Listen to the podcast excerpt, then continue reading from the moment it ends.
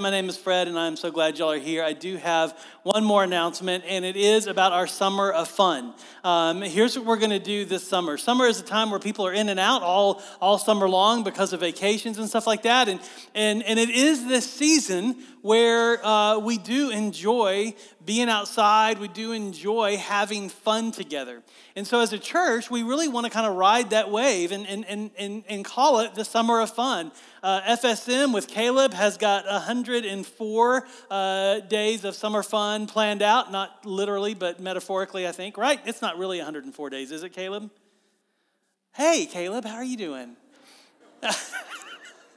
104 days. 104 days, metaphorical, right?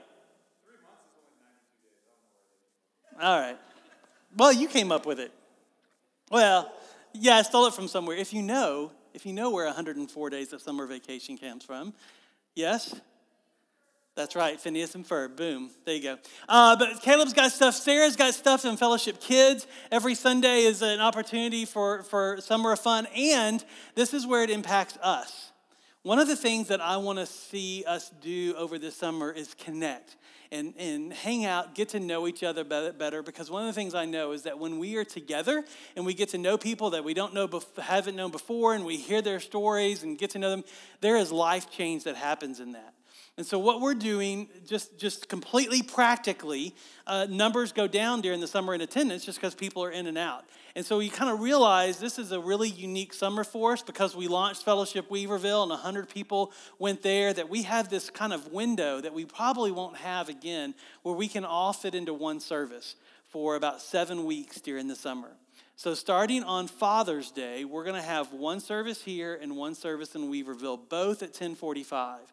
So, the, so this really doesn't affect y'all's schedule as much. Y'all get to come this time, but what you're going to notice is there's going to be more people in here and it's going to feel a little more full. And here's what I'm excited about with that. I'm, I'm kind of a, a visionary by nature, and, and sometimes I just kind of get these pictures of a preferred future and what I would love to see. And in my mind, I have this moment on a Sunday. Hopefully, it happens lots of Sundays, but where, you know, first service people, second service people are in here, the room is, is full and we're worshiping, and the sounds of our voices in worship are louder than the sounds of the band.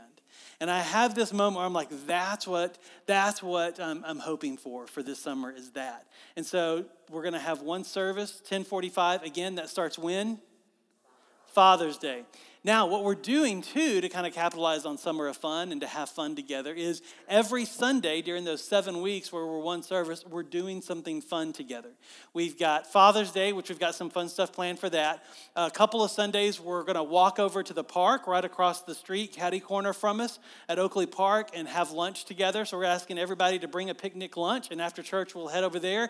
Some Sundays, we're going to do uh, popsicles on the porch and just hang out together. Uh, we're going to go to the Asheville Tourist game. That one's actually on a Friday night because it's firework night, and that's really fun. Um, we have got summer suppers that's going to be happening too, where, where we kind of help you plan uh, to have people over to your house and get to know them uh, over dinner. So, so it is going to be a summer of what? That's right, summer of fun. Good job, good job. Uh, and, and we're really excited about that.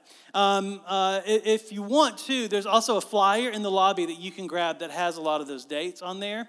Uh, and so you can do that. And, and one more thing, too, that I forgot, which I think is really critical, it's not just about us getting together to have fun. We've also got some incredible service opportunities this summer.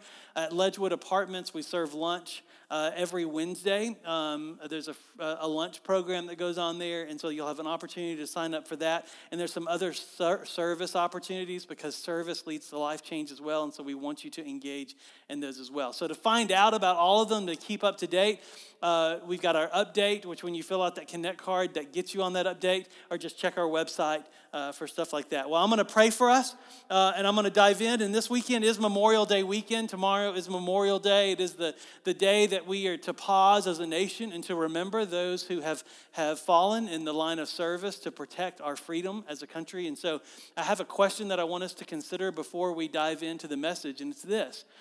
Um, on Memorial Day, as we remember those who've lost their lives for our freedom, is your family affected by that?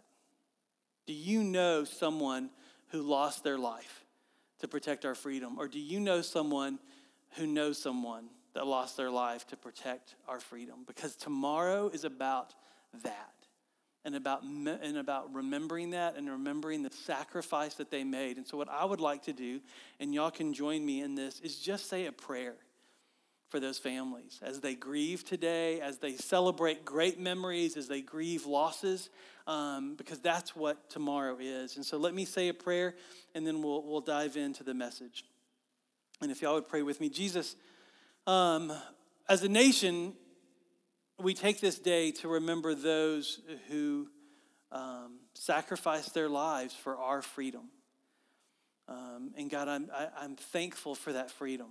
I'm, I'm, thankful that, that I can stand up here and preach your word um, unashamedly, and that this sermon will be on the website for people to listen to wherever they are. Because in some countries, uh, that doesn't happen. That freedom isn't there. And so, Father, we live in this great country, in this, in this unique time. Um, but, Father, um, there are families whose, whose lives had to be given uh, for that freedom. And, Father, we don't take that for granted. We thank you for their sacrifice, and I pray particularly for those families. Uh, that your Holy Spirit is it's, it's, his name is Comforter. And I pray that your Holy Spirit would comfort these families in their grief and let them, let them laugh and, and enjoy and celebrate um, the sacrifice that was made, but may they also mourn and grieve what was lost, Father, and may you help them through that process. And God, I pray as, as as we remember those who courageously laid down their life so that we could have freedom. Father, that we would um, also be reminded, and even if we don't know anybody that, that that affects, but that we would use tomorrow too, not to just pray for those families, but to remind ourselves of the gospel. That there was a, another sacrifice that was laid down for us to give us freedom. And Father, so we not only remember those families and and Father, I ask that you would remind this congregation and remind me to spend time tomorrow praying for those families, praying for your comfort and your joy and your peace on them. But that we would also, Father, I pray that you would remind us to, to remember the sacrifice that was made for our freedom so that we could have this good and right relationship with you. In Christ's name we pray. Amen. Now, I also uh, want to start my message with a question for you. Now, I'm gonna, actually, I'm going to ask you two questions, all right? One question is just going to be a participation award, right? All you got to do is raise your hand. The other one uh, is going to require some honesty from you, all right? And then, and then you can either raise your hand or not. So here's the first question. This one just requires participation. And it's this Does this describe your work environment? That I am not in full time paid ministry. Right? In other words, you do not have, yeah, go ahead and raise your hand if you're not in full time paid ministry. You have a job outside the church. Now, whether, do it again. I was looking down. I'm sorry. Raise your hand if you're not in full time paid ministry. Okay, very good. Most of the people in the room, that's, that's, that's what I, I expected. You're not employed by a church uh, to do the work of the ministry. Now, now we're gonna, I'm gonna ask you the honest part, all right? Now, particularly, it's honest because I don't want you to automatically go to the church answer, right? A lot of you have been in church for a while. You know what the right answer to this question is. I want you to pause and I want you to be honest before you answer it because just because you know the right answer doesn't mean you believe the right answer. So I want you to address what you believe with this question. So here's the honest part most of you do not work in the church. You don't work in full time paid ministry, is what I mean by that.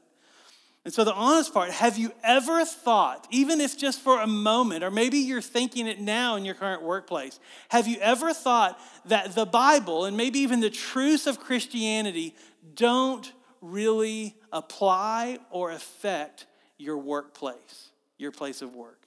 That maybe there's a separation between what you do on Sunday and what you do Monday through Saturday. Raise your hand if you've ever thought or felt that, right?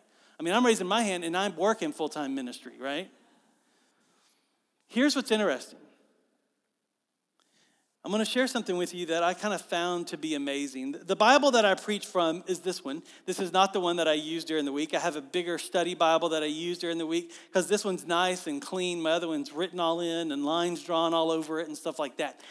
When I was preparing for this message, I was using that Bible, and I took that Bible and I said, okay, how many pages are in this Bible? There's 1,747 pages in that Bible, not including table of contents, maps, and all the stuff at the end, just words on it, pages. Then, just to make sure I was thinking right, I kind of went through and, and quickly kind of scanned every book in the Bible to make sure I was right. Because my hunch was out of that entire Bible, there was really only about four books that are specifically written to people in full time paid ministry for how to do full-time paid ministry. Malachi is written to the priest, and there's that one's really about how the priest should repent of, of what they were doing wrong. But then you have first and second Timothy, and you have Titus that is written to pastors on how to lead and run the ministry. The rest of the Bible is written for all of you who raised your hand that you work either in the home or outside the home, either for the home or for a company. The rest of the Bible is written for people who aren't in full time paid ministry. Now, if you want to know the math on that, that means those books, Malachi, 1st and 2nd Timothy and Titus, which by the way are four really short books, comprise 24 pages of that 1,747 pages. So if you're into statistics, it means this 99% of the Bible was written for those who aren't in full time paid ministry. 99% of the Bible is meant to be read, applied, and, and lived out by those who aren't in full time paid ministry. Even the book of Leviticus, which is like Old Testament law, it was written for the people. And if you were raised in a Jewish home back in the, in the ancient times, you would have memorized that book by the time you were like eight, I think because it was meant for you as a person working in the workforce to live it out. So, what that means is that 99% of the Bible was meant to be, to be lived out by, by people who worked in shops, who worked in fields, by people who worked in the home. 99% of the Bible is meant to be read and applied and understood by those of you who raised your hand, who work in all the different places that you work. Now, if this is true, and if, for those of you who raised your hand during the honest question, and I appreciate your honesty, if that's true, that 99% of the Bible is meant to be, to be read and applied and understood by those of you in the workforce, but yet some of you raise your hands, I mean, at times I feel like what I read in my Bible doesn't really make sense in my workplace or doesn't really impact my workplace then the next question is this How in the world do you connect your Bible to your work? How do you connect your faith to your work? You see, and maybe a way to think about it is this Is it possible, and I'm going to say this phrase a lot, so you might get tired of hearing it, but is it possible for your place of work to become a place of worship for you? Is it possible for your workplace to be a place of worship for you? You see, sometimes I wonder if there's this tendency to separate our work week from our worship day of Sunday, our Monday through Saturday, to separate it from our Sunday. Now, I know, I know most of the people in here are, are mature enough to know that you can't be two different people. You can't be a person on Sunday and then a different person Monday through Saturday. But my question is do we sometimes separate those two things? And do we sometimes think that God is more concerned about our Sunday than he is our Monday, Tuesday, Wednesday, Thursday, Friday, and Saturday? And if we can answer that question, if we can see what Scripture says about that, would that change how we live on Monday, Tuesday, Wednesday, Thursday, Friday, and Saturday?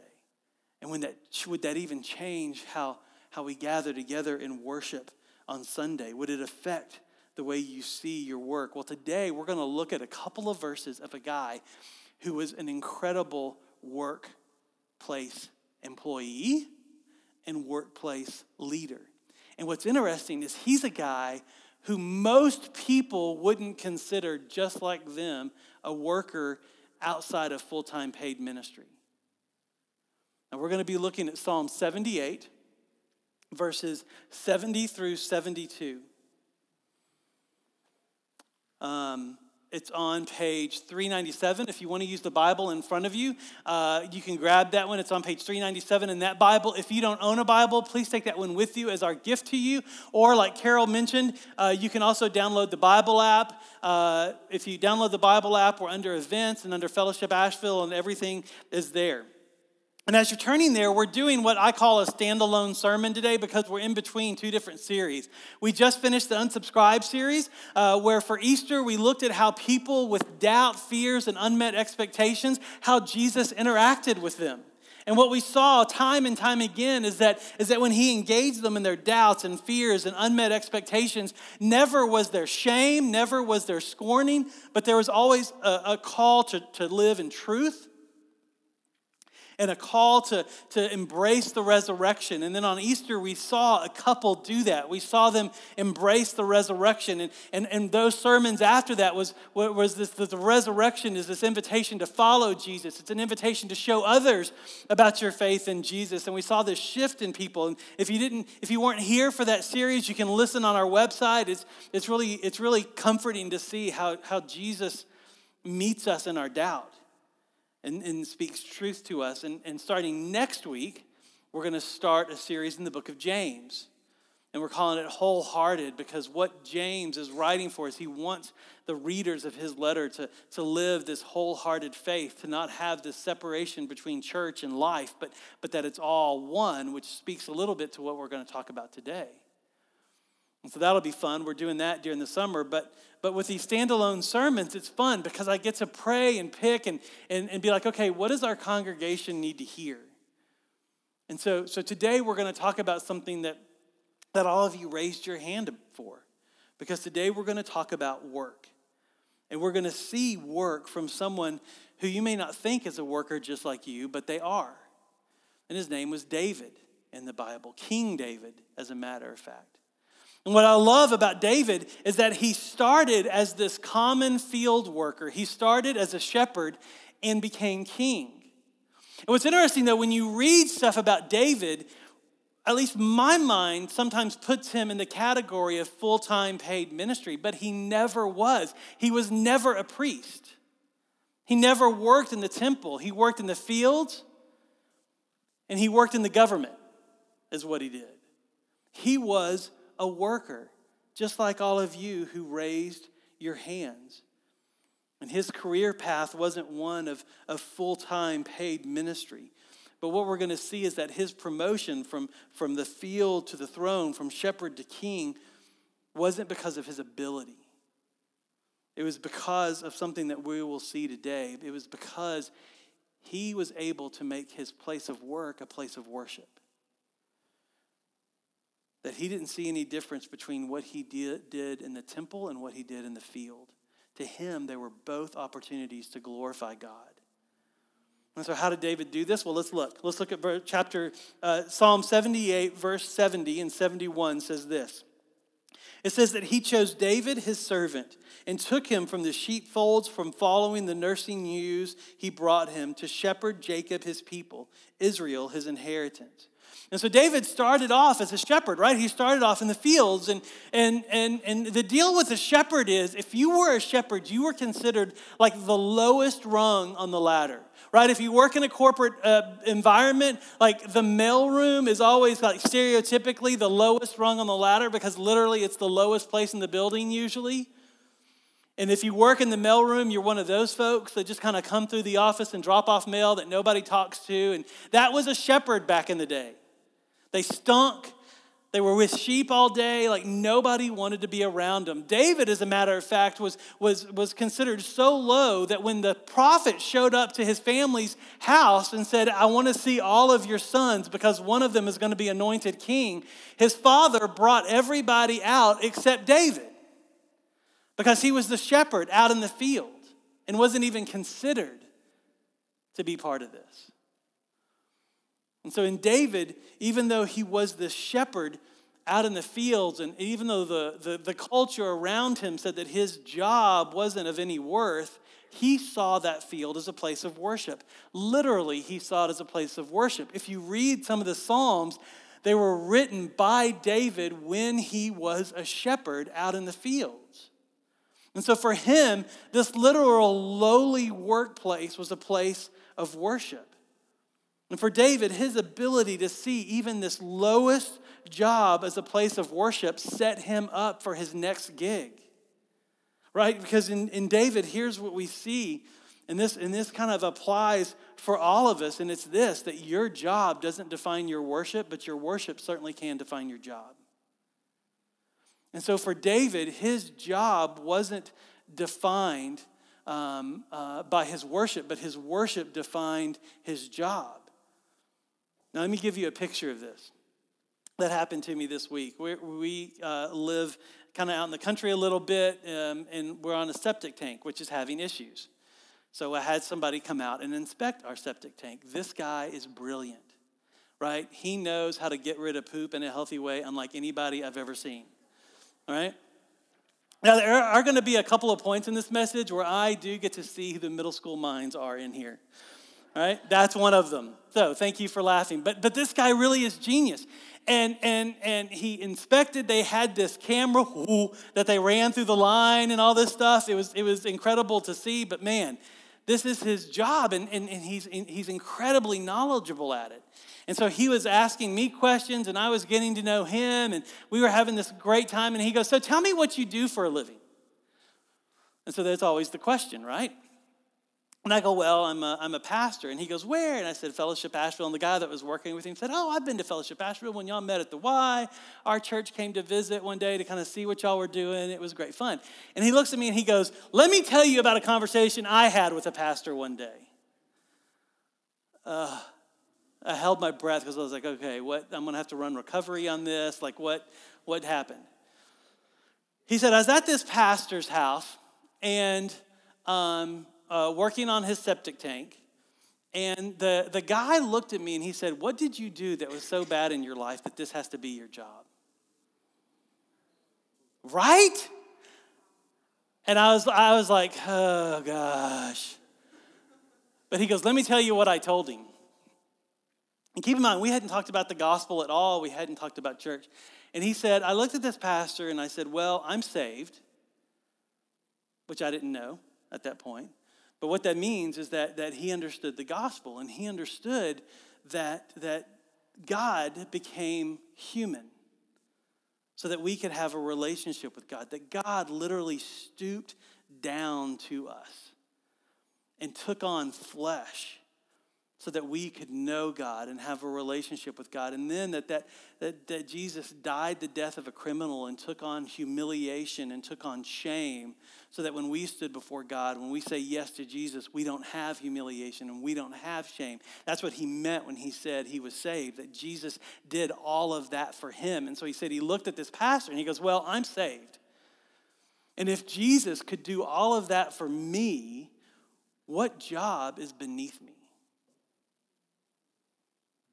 Like, yes. He got it, right?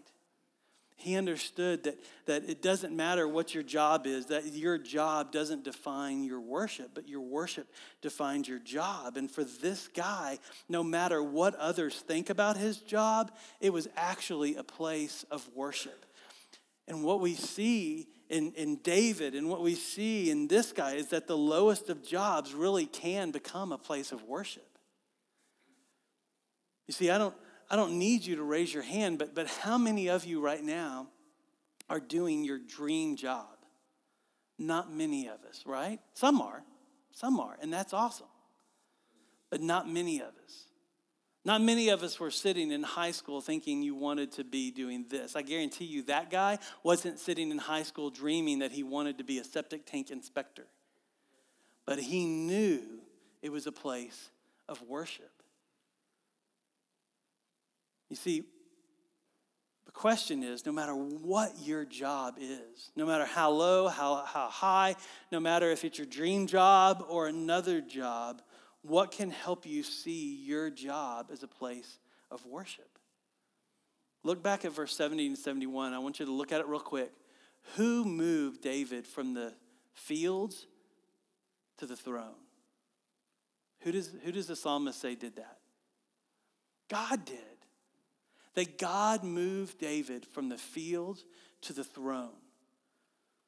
You see, and for us, no matter what our job is, no matter how low or how high or how dream or how nightmarish our job can be, what we have to understand is that God knows where you are and God knows where you're going. You see, God knew that David was a shepherd in the field, and God knew that David would be king of the nation. And the fact that David could see this lowly job as a place of worship set him up to guess what? See the big job as a place of worship too. That just like the field could be a place that glorified God, so could the throne room be a place that glorified God. You see, church, God really does have a plan for your life that He has orchestrated since the beginning of time one of my seminary professors, Howard Hendricks, used to say, God, did, now keep in mind, he's got a room full of men and women who are wanting to go in the ministry. And he would look at us and say, God doesn't need the first, and he would, and he would start, I mean, God doesn't need another, and he would start naming off all these pastors that we all knew, like celebrity pastors that we all knew. God doesn't need another. At that point, it was like, it was like Chuck Swindoll and Chip Ingram, and, and, and he would say those names, and we'd all be like, yeah, God doesn't need another one. He would say, God needs the first you. That's why he put you on this earth because he has a plan for you. And it's a plan different than any big name that you can imagine. That God doesn't need another Steve Jobs, He needs the first you. God doesn't need another Andy Warhol, He needs the first you. God doesn't need another Steph Curry, He needs the first you. That's what He would say because God has a plan for our lives. He knows where we are and He knows where we're going. But, church, if God knows exactly where we are and He knows exactly where we're going, what do you do? What do we do in the meantime between those two things? Well, look at what David did because verse 72 is kind of his secret sauce for making the workplace a place of worship. Look at verse 72. It says, With an upright heart, he shepherded them the NIV says that he shepherded them with integrity of heart. And that kind of captures a little better what the psalmist is trying to describe. Because what the psalmist is saying is that when David's heart was in the field, his heart wasn't actually someplace else. Right? When David was in the temple, his heart wasn't someplace else. David didn't have a part of his heart that was for worship in the temple and another heart of his heart that was for work. It was all integrated together. It was all one heart that he saw the field as an opportunity to glorify God just as much as he saw the temple as an opportunity to glorify God. He had a heart for worship and a heart for work, and they weren't separated. He had a whole heart. There was no division between the sacredness of his faith and the secularness of tending sheep. There was no difference between the holiness of worship and, and the commonness of being out in a field. To David, worship and work weren't like this. You see, for those of you who, who, who, who were honest and said, Yeah, sometimes like I don't get how my Bible applies to my work. Sometimes I don't get how even sermons apply to my work. They feel disconnected. You're saying this. Sometimes they're like this. And what David is shooting for with integrity of heart is that they're not like this. Actually, they're like this somehow. That a workplace for you can be a place of worship, that they're not separated, but they're intimately united. And so David's lesson is this that a workplace can be a place of worship. A.W. Tozer is one of my favorite authors. And when he wrote in the, in the 40s and 50s and 60s, there wasn't really a category for him. They labeled him as a, as a modern Christian mystic because the stuff that he talked about was scripturally true and empowered by the Holy Spirit. And one of the things that he talked about is this. As a matter of fact, in the book Pursuit of God is where he talks about this. And my copy of it is so dog eared and highlighted. Every time I read it, I highlight in a different color just to see uh, stuff jump out at me different than it does last time. And it looks like, like a crayon box melted in my book because there's just colors everywhere. And one of the things he says about this division between what is sacred and what is secular, between what is holy and common, is this. He says, Every act of life is or can be as truly sacred as prayer, baptism, or the Lord's Supper, right? Every act of life can be as sacred as prayer, baptism, and the Lord's Supper. Think about every act that you do in your day, right? You get up in the morning, you take a shower, you use the restroom, you go to work, like you eat, you, you, you tend to your kids, you play with your kids, you make sure that they look somewhat presentable when they leave the house. Like, like, like it, you do all these things. What Tozer is saying is every act that you do during your day can be as sacred as communion, as prayer, and as the baptisms like we celebrated last week. And here's what he says He says, To say this is not to bring all acts down to one dead level. And so you don't take the holy things and make them common. He says, It is rather to lift every act up into a living kingdom and turn the whole life into a sacrament. So, how are we doing, church? Is your workplace a place of worship for you? Well, let's talk about this for a minute. How can you how can you have your workplace be a place of worship? First, I think you have to you have to ask and answer this question. And here's the deal. I can't answer this question for you. No one can answer this question for you. We can just ask it and it's this. Does my work honor God?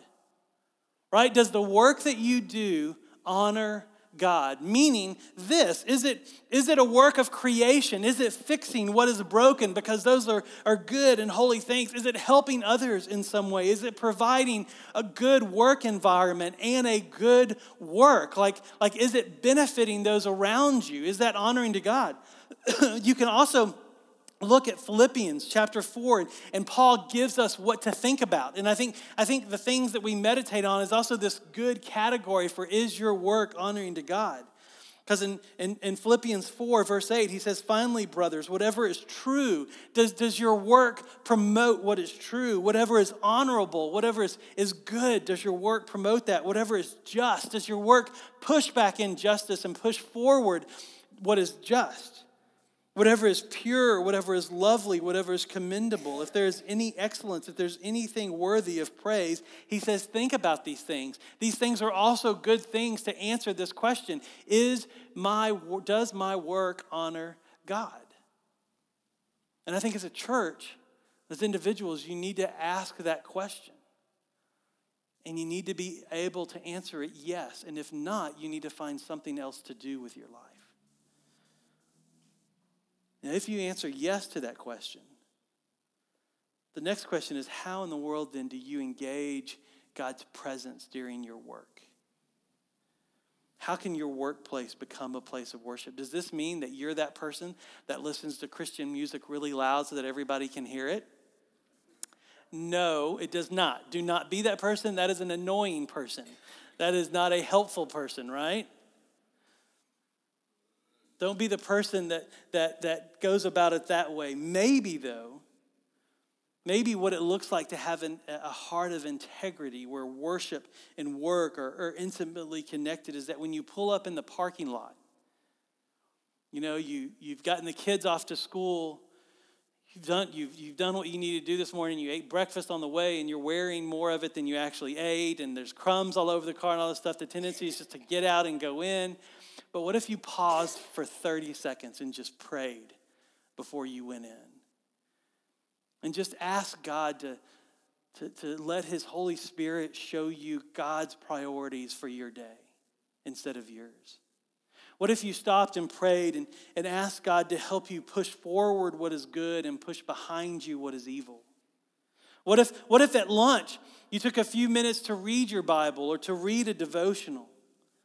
Or if you're a, a stay at home parent, or even if you work from home and, and part of your job is, is taking care of kids and, and being at home, what if you had these reminders that were markers during your day? I actually got this idea from a, a curriculum uh, for churches to work with nursery, nursery uh, workers. And it said, you know, every time you change a dirty diaper, use that as an opportunity to confess your own sin to the Lord. Because just like this baby comes to you dirty and leaves clean, God does the same thing with you.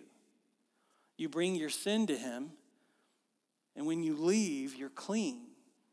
And this is a great picture. So maybe, maybe as you're as you're cleaning a dirty bottom, it's an opportunity to, to concentrate on your own heart too and be like, man, what is sinful in here that needs to be wiped clean? James says, confess your sins one to another so that you may be healed, that there's healing in confession? What if you had those kind of markers in your day? Or let's be real, if you're a stay at home parent, maybe you might get some alone time when you go to the bathroom, but you have to lock the door, right? Because either a dog, a cat, or a child will want to come into the bathroom when you're in there. And the only way to get alone is if you lock the door. But maybe you use that time when you're going to the bathroom because if any act in your day can be as sacred as baptism and as communion and as prayer, you know what? When you go to the bathroom could be a sacred time. And you could read your Bible, you could read a devotional, you could spend that time meditating on God's Word right? Thank you for the middle school minds that are containing yourself right now. But yes, yes, it can be. You see, your workplace can be a place of worship by simply praying and thinking about God's word and reading God's word at different times throughout your day. But listen, I'm going to be honest. What David did next, I think, is much harder to make your workplace a place of worship. Because look at what the psalmist says David did next. It says, with an upright heart, he shepherded them and guided them with a skillful hand. This word skillful means that he worked at his job. He didn't just do what came to him naturally, he did what came to him naturally and made it better. And he worked. And I can't imagine that there were shepherd podcasts, but if there were, he was listening to them, right? Of how to be a better shepherd. He was becoming a skillful shepherd. He was a very good shepherd. He worked hard and he worked hard at being good at what he did. And for David, hard work and worship also weren't on opposite ends in the spectrum, butting heads at each other. They were linked together. And so let me ask you a question that may be stepping on some toes. All right, and it's kind of a nosy question. I'm going to admit that from up front. But if I were to sit down with your boss and go, hey, tell me who your hardest workers are, maybe not your best workers, because some people are really good and they don't have to put forth any effort. But who are some of your hardest workers that you have? Would your boss mention your name? Right? Like I said, one of my favorite movies is Rudy, right? Rudy was not a good football player, but he worked hard at being good, and because he worked hard, he got to play in one of the best teams of the nation right? I'm not going to ask your boss, well, I'm probably not going to ask your boss this question anyway, but if I did, I'm not going to ask him who's the best. I'm going to ask him who's the hardest worker, who's trying their hardest to be good at what they do. And if your name isn't mentioned, here's what I'm going to ask you to do as your pastor. Please, if, you if, if, your if your name isn't mentioned on, on the top few people in the company as the hardest working people in the company, please don't tell them you're a Christian. If you're known as being lazy, if you're known as not meeting deadlines, if you're known as not getting your work done, please tell them you're some other religion. Don't tell them you're a Christian. Because here's the deal I have talked to too many bosses that have Christians in their workforce. And y'all, sometimes we don't have a great reputation out there. That has to change because here's what happens if your name isn't listed in the top few people of the company of being the hardest workers, at least to your boss or your manager or however the hierarchy is of your company, then your work ethic actually limits your witness at work. Your workplace can't be a place of worship because your work ethic compromises the story of Jesus in your life. Y'all, David was a skillful shepherd. The church needs you to be a skillful, whatever it is that you do. You don't have to be the best, like that pressure is off. But you've got to be skillful at what you're doing. And you've got to be hardworking at what you're doing. Because here's how this is, and I don't know why this works, but it does when you are at the top of the list of your company as, as being a person who at least is trying hard and working hard and the boss sees that, that opens doors for the gospel that can't be opened any other way. That there are bosses who I talk to and they say, listen, I don't care what they believe, they're the best worker I've got. And that opens doors because then your boss looks at you and they throw stuff at you and you take it with peace and grace and you move things ahead and they're like, I want some of whatever it is that they've got. Right? David had a skillful, uh, uh, he was a skillful shepherd. He had a hard work and he worked hard at being good. Now, at this point in the message, here's what you might be feeling like. Right? You might be feeling like a lazy worker or a lousy worshiper.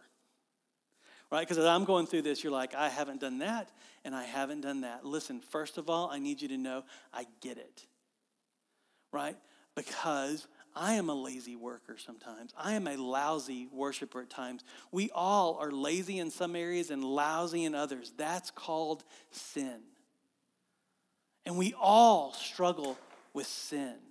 That's why we need the gospel. That's why we need what the septic tank inspector had. That's why we need what Jesus had. I mean, that's why we need what David had. David knew a Messiah was coming, and he looked forward to the future when he would come. We look back in our history and we know his name. We know that the Messiah did come, and his name was Jesus. And what he did is provided a way for us to have a good and right relationship with the God who loves us and made us, so that when we are lousy, when we are lazy, we can bring that to Jesus and we receive receive something beautiful in its place. We receive forgiveness. And when we have forgiveness, we have worship. And so we can bring our laziness and our lousiness to Jesus. And He, he has forgiven us for that. And then He sends us forth with freedom to say, now go fix it. Like for me, when I was teaching school, I had this project that I was supposed to do. Honestly, I can't even remember what the project was. The principal had given me this project. Um, I kept pushing it off to the backside because I just didn't have time to do it or I didn't take the time to do it, whichever the case may be. And one day she popped into my room and she goes, Hey, Fred, how's that project coming? Have you started it? And I said, Yeah, sure have. It's coming great. And she walked out. And immediately this conviction from the Holy Spirit came on me. You just lied to her. I was like, ugh. My first thought was, well, then I'll just start working on it real quick and make everything all right. But I knew I had to go confess to her. And so I understood that that was sin. I confessed it. And going to her was my act of repentance. So I waited for the right time, right? This is what we do. We wait a week for the right time. Realizing that the right time would never come, that I had to make it, I just went and knocked on her door and walked in. And I said, Hey, you asked me how that project was going. I said, I have started working on it because I did. I did start working on it. I said, But when you asked me, I lied to you. I hadn't even looked at it. It was sitting on my file cabinet and had been there since the day you gave it to me. I lied to you. Will you forgive me for lying to you? Now, my principal was a couple of years from retirement. She had been a principal for decades. She said, Fred, never, and she said, Of course I forgive you. But never in my career has anybody asked me to forgive them for something that they did. And I just said, Well, I'm a Christian and forgiveness is really good. And that was it. You see, that's the gospel. That's how we make our workplace a place of worship. We can take our lousiness and take our laziness to the Lord and, and we're already forgiven of it. We confess it and we repent of it and we do make it right. And he can take this offering of sin and he turns it into this place of worship because his forgiveness is real. And so for you, if if you haven't had that, that, that, that moment where you've said yes to Jesus, and maybe today is the day that you do that and receive that forgiveness called salvation, so you can have this good and right relationship with the Lord. And if you haven't, you know, do that today. If you have, as you've been listening, maybe there's something that God's stirring where you've been lazy or you've been lousy, and it's time to bring that to the Lord and receive forgiveness and, and to leave in confession and repentance. And, and, and we'd love to help you do that. But before we end this message, we have an opportunity to hear from someone. I want you to hear how their workplace is becoming a place of worship. Um, Hannah, are you in here? Come on up. All right, I think that's on. Yep. All right, so everybody, this is Hannah. Hannah, this is everybody. Um, Hannah, tell us what you do for your work. Yes. Um, so I work at Mountain Area Pregnancy Services. I am the grief counselor there specifically for uh, those who have lost a pregnancy um, Uh, and actually, pregnancy and infant loss, the difference, um, miscarriage is up to 20 weeks, and 20 weeks and past is a stillbirth. And I deal with, I don't want to say just mothers because I do have men come as well, um, just deal with their grief. And I haven't done that the whole time I've been there. Um, that's been about for the last year, and God moved me into that position. Um, I was slightly kicking and screaming because you don't grow up wishing to be a grief counselor, I'll just say that. So, um, but it is my degree, and so it's just amazing to have an opportunity to work with a population that I wouldn't interact with otherwise. And so, um, yeah, I'm just really fortunate to be there. So, in your work, you know, we've, we've talked about this, that, that her clients come into her needing a wide variety of things.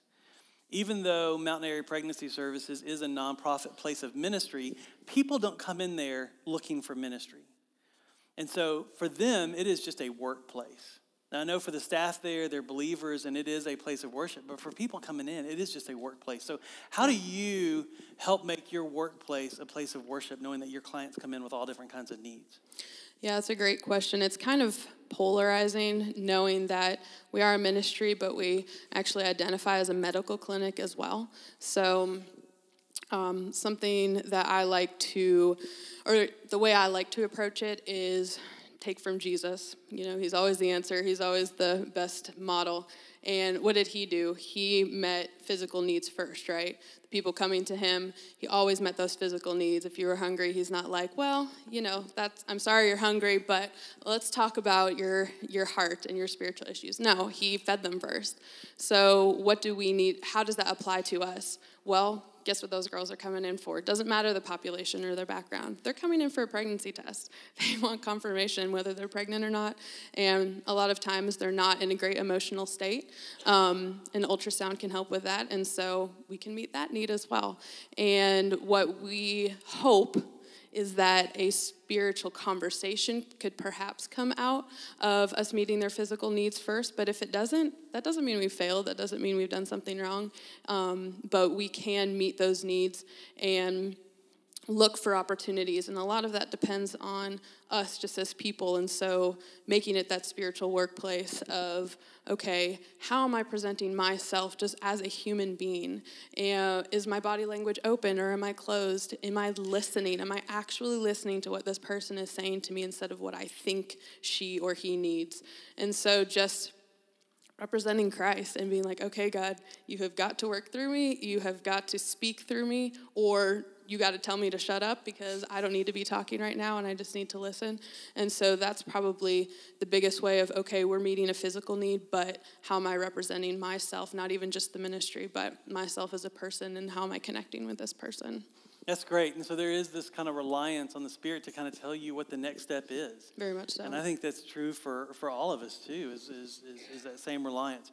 Well, um, since I have you up here, I do want you to do a shameless plug for, yes, for, for what you have coming up. Um, uh, and then tell people how they can find out more about what you do as well. Yeah, thank you. So, as I mentioned, I am the grief counselor, so I do individual um, counseling sessions at the center. But I'm so excited. I have been able to, with a lot of help, put together an event that is happening this coming weekend, six days from today. It is um, a free, and I meant, meant to mention earlier, forgive me, all of our services are free, just in case anyone didn't know that. That's kind of a big deal. Um, so, this free event is for women specifically, because we have gotten the question whether men are allowed or not. I would love to do something with couples in the future, but just for right now, since this is the first time we've ever done anything like this particular event, it is for women who have had a pregnancy or infant loss, um, as I mentioned, miscarriage, stillbirth, or newborn death up until one year. And we are just inviting these women to come. We're going to feed them. We're going to create, hopefully, a sense of community. Um, it is what I've heard um, explained, and it just makes sense to me.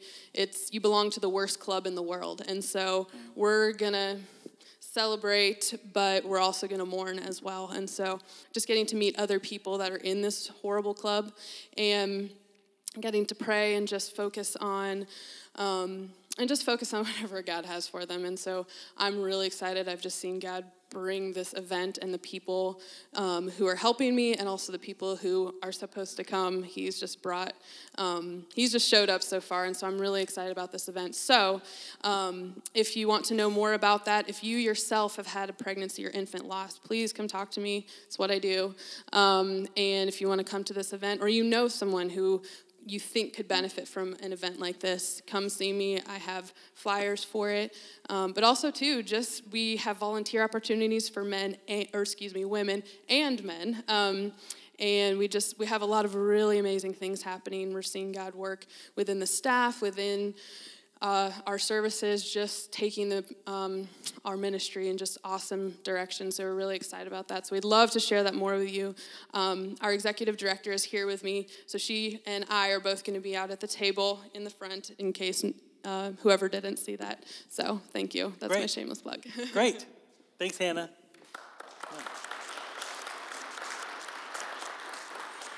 Now, for you, there's still another another thing I would like you to get involved in if you can. This summer, we're going to do a focus group. It's going to be a brown bag lunch. Let's bring your own lunch uh, here in the building, uh, particularly focusing in on how do you make your workplace a place of worship.